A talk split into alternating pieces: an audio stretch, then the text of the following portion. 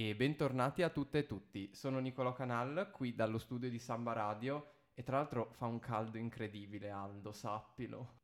infatti sì, me ne sto accorgendo dai tuoi rantoli e dai tuoi lamenti.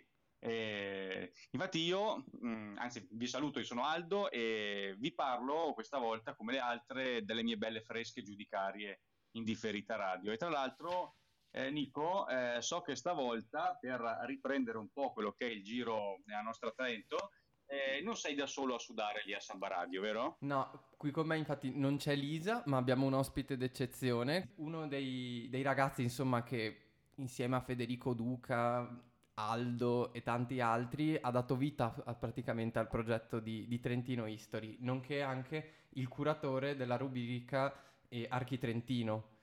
E non mi resta altro che presentarlo ed è Federico Fagotto. Buonasera a tutti, grazie mille dell'invito, sono onorato di essere qui, eh, vi ascoltavo ovviamente da casa, seguivo il podcast e essere qui stasera è un onore e spero di poter dare il mio contributo parlandovi insomma delle, di, di, quello che è il mio, del mio settore, quindi della, nel ramo architrentino, andiamo a vedere poi qualcosa insieme. Esatto, ricordiamo che Federico Fagotto è all'ultimo anno della magistrale in architettura, correggimi poi se sbaglio. Sì, ingegneria edile e architettura. Esatto, io sbaglio sempre. no, non c'è problema. Hai fatto scienze delle costruzioni? sì, sì. E allora sei ufficialmente un, un ingegnere. non voglio no, inimicarmi comunque... adesso tutti gli architetti del mondo, ma a parte questo, dicevi scusaldo? No, no, comunque dicevo che comunque il nome di Federico non è, non è diciamo, un nome che a Trentino History sta dietro alle quinte, perché lui più di una volta ha presentato anche degli interessanti anche, eh, articoli no? su quello che è il, la pagina Instagram, parlando appunto di, aspetti architettonici di, di Trento, sia storici che anche contemporanei, e in effetti oggi, appunto parlando di architettura, ritorniamo un po' sui nostri passi, Nico, di qualcosa che abbiamo già parlato eh, più, magari ogni tanto, e cioè che eh, per quanto riguarda le fortificazioni o comunque i luoghi interessanti di Trento dal punto di vista anche militare. No? Esattamente, infatti la scorsa puntata, ricordiamolo, avevamo parlato infatti di il Trentino, proprio in generale, non solo di Trento, come regione fortezza. Sì, perché in effetti, mm, mm, giustamente come dici te, era una regione fortezza, no? e anche Trento, abbiamo visto, e tutto il Trentino era una vera e propria caserma militare, praticamente. No? E, e, diciamo con, con questo piccolissimo rewind delle puntate precedenti, oserei dire... Sigla!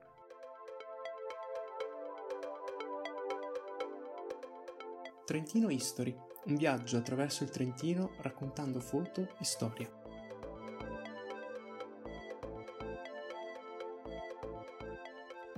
E allora appunto, ricapitolando velocissimamente, eh, la volta scorsa in particolare eravamo partiti da Piazza Cesare Battisti e appunto, anzi non solo la volta scorsa, due volte fa eravamo proprio partiti raccontando un po' la storia di Piazza Cesare Battisti e un po' abbiamo colto la palla al balzo per raccontare chi fosse questo personaggio storico e un po' in che contesto vivesse all'interno appunto della prima guerra mondiale.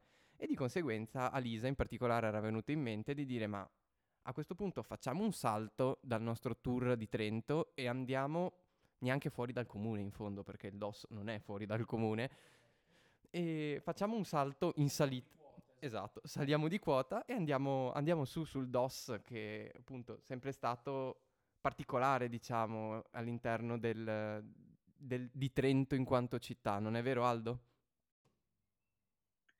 Proprio così Nico, in effetti il DOS Trento è uno degli angoli più suggestivi anche carichi di storia della città di Trento.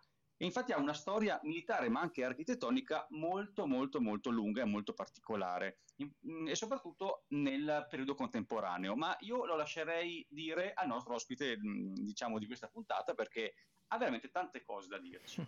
Quindi lascio la parola a te Federico. A te. Grazie, grazie Aldo. Sì, esatto, hai fatto un'introduzione che mi dà il via per parlare appunto della, della storia architettonica del Dos Trento più che altro del, dell'ultimo secolo, quindi del Novecento. Diciamo che questa, questa storia è interessante mh, dal mio punto di vista perché tratta qualcosa che non è visibile, quindi un'architettura eh, mai, mai, realizzata, un'utopia, un progetto che eh, è partito appunto nel 1908 da un'idea del, degli alpini che avevano appunto questo desiderio di realizzare un museo che appunto raccontasse la storia del corpo militare.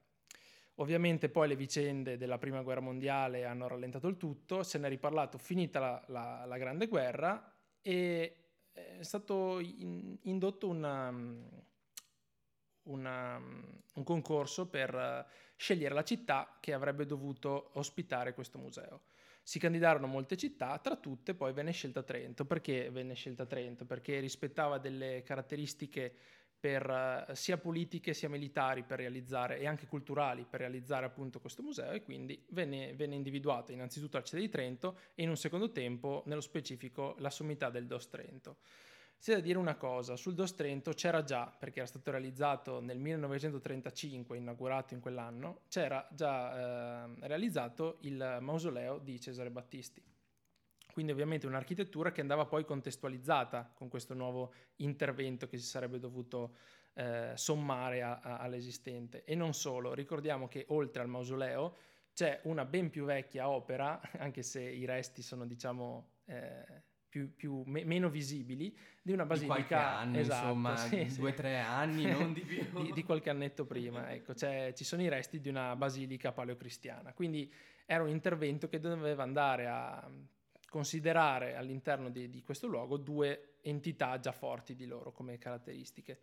Inizialmente si propose di realizzare il progetto ad Alberto Libera, architetto eh, di origine trentina perché è nato nel 1903 qui a Valla, Villa Lagarina e che appunto si propose di realizzare questo progetto gratuitamente come dono per la città natale.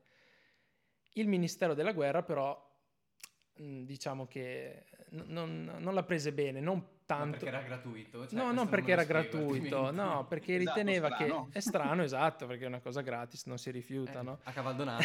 esatto, no, no, il, il, il secondo, secondo, appunto l'idea che c'era da, da, che veniva dal Ministero era un progetto troppo importante per lasciarlo delegato a una sola persona. Voleva che fosse sviluppato da più menti che andassero a, appunto, a mettere insieme tutte le idee, a creare una cosa che fosse veramente di, di, di importanza rilevante, fosse un, un, edificio mastodontico, una cosa veramente di rilievo poi per la città. E venne quindi fondato nel 1938 un comitato fatto di esperti, di architetti e altre figure professionali, comunque eh, esperte sia di mh, edifici monumentali, quindi che andassero a portare le, loro, questa loro esperienza, questa loro conoscenza, uniti poi anche a altri personaggi che erano invece più esperti del territorio, del paesaggio. Il tutto però doveva avere una, una prerogativa che chi eh, appunto partecipava a questo comitato doveva essere o del territorio, quindi o trentino, insomma della regione, oppure del corpo degli alpini. Queste erano un po' le prerogative. C'erano dei requisiti, come in ogni banda, in ogni concorso esatto. c'erano ah. i requisiti. Esatto, venne quindi... interessante. interessante, esatto. Venne quindi istituito questo mix di... questo team di specialisti che era formato da Cerenghini, Maroni, eh, Munzio, Zanimboni e Libera, quindi tutti esponenti molto importanti. E alla fine il nostro Libera era dentro. Era dai, dentro, poverino. esatto, esatto. È riuscito.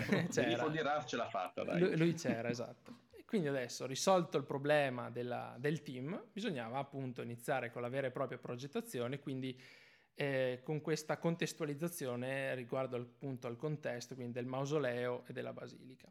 E diciamo che per chi non conoscesse, facciamo una piccola, proprio un input sul mausoleo di Cesare Battisti, è un'architettura molto classica, nel senso che è una base circolare eh, che è sormontata poi da un colonnato di 16 colonne, sul quale poi c'è una, racchiuso da una trabeazione circolare. Quindi è, un, è, una struttura molto imponente perché le colonne sono più di 10 metri, quindi si vede molto bene da fondovalle e diciamo che ha la sua, ha la sua rilevanza. Ed è vede. anche molto, cioè è bello, cioè indiscutibilmente eh, esatto, ha una sua, una sua bellezza, però molto classica. Sì, sicuramente. Quindi siamo comunque in un periodo degli anni 30-40 in cui stava andando molto forte un'architettura più razionale, quindi diciamo che sarebbe andato un po' in contrasto con questa architettura classica.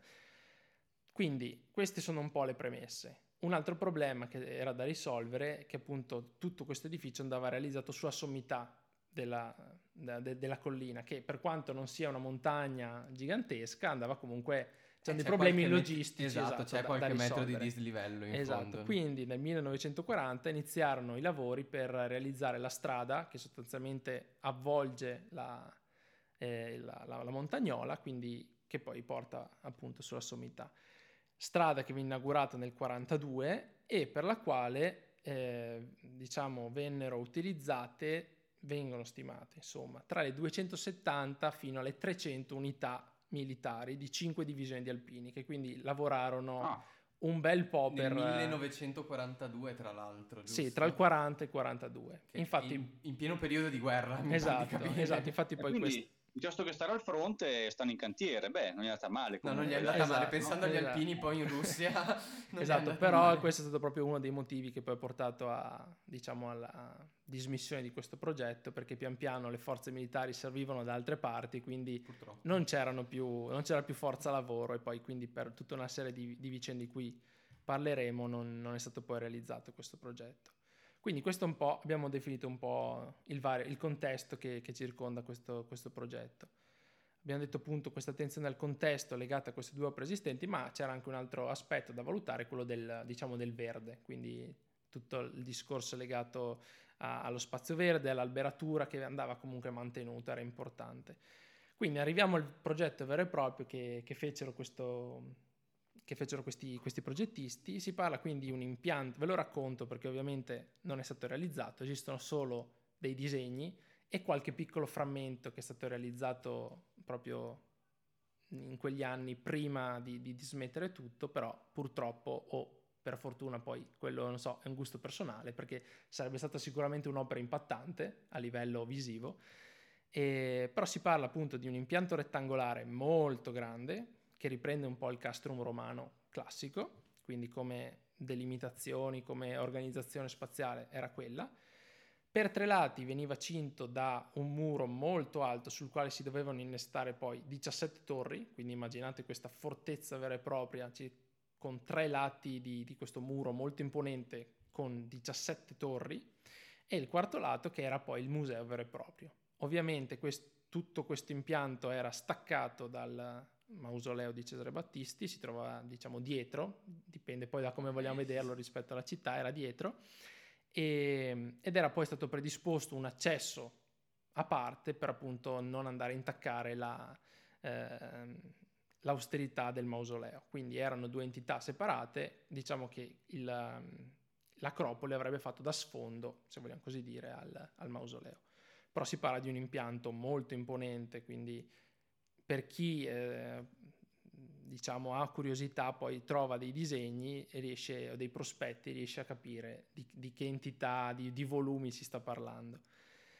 E come abbiamo detto prima, ovviamente gli eventi della guerra hanno fatto sì che pian piano tutta la forza lavoro venne spostata nei vari fronti, quindi ovviamente non c'era più la manodopera degli inizi anni 40 e un ulteriore fatto che il bombardamento di Trento del 43 ha fatto sì che il progetto venne chiuso definitivamente.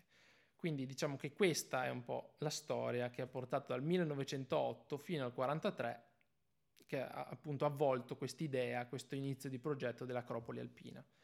Tuttavia esistono appunto dei frammenti realizzati, uno dei quali è appunto la strada di cui vi ho parlato prima, che è ovviamente tuttora utilizzabile per salire sulla, sulla sommità della, della, della, collina, e un'ulteriore opera che troviamo eh, realizzata è, non, non, so se siete mai stati, magari siete passati o non avete eh, buttato l'occhio, all'interno della galleria c'è una piccola cappella votiva dedicata a Santa Barbara, che è fatta in pietra rossa di Trento ed è opera di Maroni e le sculture sono di eh, Zanimboni. Quindi quella è una delle... Ah, esatto, quella è una delle uniche, un, uno dei piccoli frammenti che è rimasto di questo grande progetto e che appunto possiamo ancora vedere in modo tangibile. Tuttavia la storia di, di, dell'Acropoli di Trento, dell'Acropoli alpina, non è finita, perché ovviamente quest'idea eh, si era ovviamente spenta durante gli anni della guerra, ma non, era, non si era dissolta totalmente, restava comunque il desiderio di, di creare questo, questo, edificio che raccontasse la storia degli alpini. E quindi nel 1953 il comune di Trento fa ripartire il progetto, fa ripartire il progetto ovviamente in una dimensione leggermente più piccola, viene un po' ridimensionato e, e viene finalmente inaugurato nel 58, quindi la storia dell'Acropoli alpina dura 50 anni, dal 1908 fino al 1958. Giusti, giusti. Esatto, perfetti. Quindi mezzo secolo di varie peripezie, eventi e, e, vicende che però hanno portato finalmente alla realizzazione del Museo Nazionale Storico degli Alpini che chiunque può ancora, ancora adesso andare a visitare ed è appunto il luogo è sempre quello, in cima al Dostrento, vicino alla Basilica Paleocristiana e poi sul, andando proseguendo si raggiunge il mausoleo. E quindi questa è un po' la storia dell'Acropoli di Trento. Prima ho detto non so se un bene o un male, quello poi ovviamente è un parere soggettivo di gusto personale, sarebbe stata sicuramente un'opera imponentissima per la città. Veramente grande, eh, sì. Perché forse raccontata non rende l'idea. I disegni, per chi avrà piacere poi, ovviamente su questo era stato fatto un post già qualche annetto fa di Trentino History, sulla pagina Instagram lo trovate e in fondo poi nel, in fondo al post ci sono anche varie, i vari riferimenti bibliografici per chi fosse appunto curioso. Nei libri ci sono i, riportati appunto i disegni, i prospetti, quindi si potrebbe fare, chi è curioso si potrebbe fare un'idea di, di come sarebbe potuto diventare. Ma comunque nel nostro sito, insieme alla puntata, caricheremo magari per, con l'occasione quello che avevi già insomma condiviso nel, nella pagina Instagram. Perché se non erro non, non è uscito un articolo proprio. No, forse l'articolo no, perché no. era ancora uno dei primi che avevano fatto esatto. nella prima estate di, Trentino History e il, sa che il sito non era ancora, ancora partito. Non era esatto ancora partito, o partito comunque bene. Ma comunque è pazzesco. No, no, perché di fatti mi sono rimasto zitto zitto in silenzio eh, a immaginarmi tra l'altro eh, come, come, sarebbe stata poi se avessero effettivamente costruito questo, questo colosso, no? perché alla fine si trattava veramente di una, di una specie di, di, di acropoli di Atene, però precipitata sul Dostretto. Sì, esatto, quindi... esatto. immagino anche molto razionalista come... Sì, sì, sì, no, decisamente. Eh, appunto, c'è questo, questo, enorme muro che poi appunto mh, avvolge tutto l'impianto eh, sui tre lati, che veramente, non dico un muro ciclopico, ma aveva veramente delle dimensioni importanti, poi scandito da queste torri mm-hmm. rendeva il tutto ancora più eh, monumentale, quindi dava una certa, proprio una fortezza era. Beh, ringraziano gli abitanti di Vela che se avessero costruito non avrebbero visto il sole praticamente per qualche mese all'anno. Quindi, esatto, dai, esatto. So, no, sarebbe stato sic- sicuramente per... impattante dal punto di vista visivo. Ecco, poi. Sì. No, me- meglio così, dai. Eh, meglio... E perlomeno, dai, abbiamo perlomeno anche le, le fonti, eh, quindi fotografiche dei, dei progetti o comunque dei disegni, dei modellini, e almeno possiamo farci un'idea effettivamente di come sarebbe potuto andare se no? se qualcuno avesse detto sì e avesse messo i fondi o se non c'è stata la guerra e via dicendo. Esatto, Quindi esatto, questa volta questo... potremmo fare anche il, il, famoso what if della storia, no? Quindi...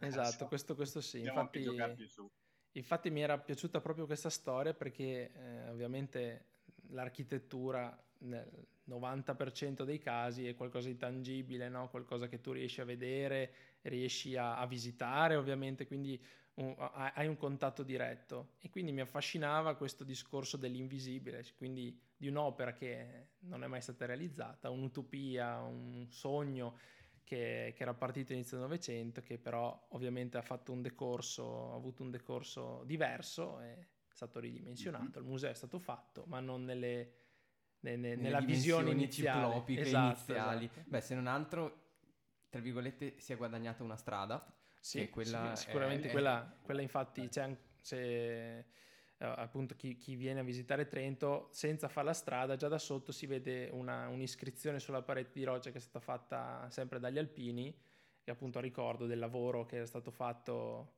in quegli anni per, per realizzare appunto quella strada e, e il, eh. pezzettino eh. di galleria con poi dentro la cappella che si riesce ovviamente a, a visitare. Cui... Bene, quindi ci siamo tenuti i tagli scelti di questo progetto, dai, se no? Esatto, quindi, esatto. Beh, ecco, bene, bene, no, veramente, veramente molto interessante, perché io ammetto, in tutto il periodo universitario io mi ero sempre riproposto di, di andare almeno una volta sul Dostrento e almeno una volta a fare il giro con la, con la, con la funivia in, uh, fino in Sardegna. E no? non sei mai stato? Allora, eh, sul Dostrento una volta sì, però okay, eh, passando dal, dal, dal, dal, sentiero, però, quindi la strada mi manca ancora. Difatti, quando mi hai detto che c'era dentro una, anche una specie di, di cappella dentro nella, Sì. nella- nella galleria. Quindi hai fatto la scorciatoia. Esatto, sì, sì, sì. Difatti me ne sono accorto anche non, non sapendo che strada stessi facendo, me ne sono accorto arrivato su che era, era estate, quindi ero, ero arrivato su con un ecce homo, quindi un grondante. Perciò, guarda, sarò più accorto visto che l'età ti fa anche diventare più saggio. La prossima volta prenderò la bella strada con la galleria all'ombra e magari mi guardo anche la, la cappella. Esatto, infatti Sì, la, la- la sosta nella galleria è d'obbligo, soprattutto se uno sale nel periodo estivo o primaverile con le Esatto. giornate di, di- come le giornate di oggi che inizia a far caldino. La sosta in galleria, oltre che per appunto vedere questa quest'opera, questa scultura, quest'opera che si trova all'interno, è un bel posto per eh, rinfrescarsi un attimo perché C'ha Magari se si è portato lo zaino con la borraccia, bere un goccetto una, sos- d'acqua. una- esatto, una piccola sosta. Eh, ne approfitterò, ne approfitterò. anche. Esatto, d'obbligo, dai, prossima volta. Adesso che poi sai anche questa storia un po' più nei Esatto. dettagli, riuscirai a vedere anche con un occhio più, più critico il tutto. Immaginandoti ovviamente di salire, di trovarti delle mura gigantesche e 17 torri che... Sì, veramente monumentale comunque. Sto in questo momento, tra l'altro, cercando di, tra virgolette, trasportare, magari puoi dirmi tranquillamente, no, guarda, è una cavolata, il, non so se hai presente in cima al Monte Grappa che c'è quel monumentale ehm, edificio. Ah, l'ossario? L'ossario mi pare sia, sì, comunque di architettura razionalista che comunque è molto imponente. Mhm. Lì poi è, è bianco proprio, mi ricordo che si staglia nel cielo azzurro questo bianco assurdo lì e secondo me doveva essere veramente una, una cosa molto molto scenografica. Sì, quello ecco. sicuramente, sicuramente. Poi per carità, mh, naturalmente l'architettura razionalista è stata, è- adesso correggimi ancora una volta se sbaglio, comunque è nata eh, dal fascismo, bene o Sì, male. sì, diciamo che soprattutto in Italia ha preso quella, quella corrente lì, sì. Esatto, però come si suol dire bisogna anche un pochino, diciamo, trascendere non tanto il periodo storico, ma quanto insomma l'opera dà naturalmente in questo Certo, caso il certo. contesto. Sì, perché diciamo che le idee dell'architettura razionale sono state un po' strumentalizzate perché dovevano rappresentare un determinato ideale, no? Quindi determinati concetti. Quindi sì, non, non c'è Esatto. un, un- un legame eh, così stretto tra architettura che è stata fatta apposta Mhm. e semplicemente che in quel periodo si è preso la corrente che stava nascendo in tutta Europa e ha preso un po' quel filone in Italia soprattutto per eh, rappresentare le opere che erano del regime, quindi infatti in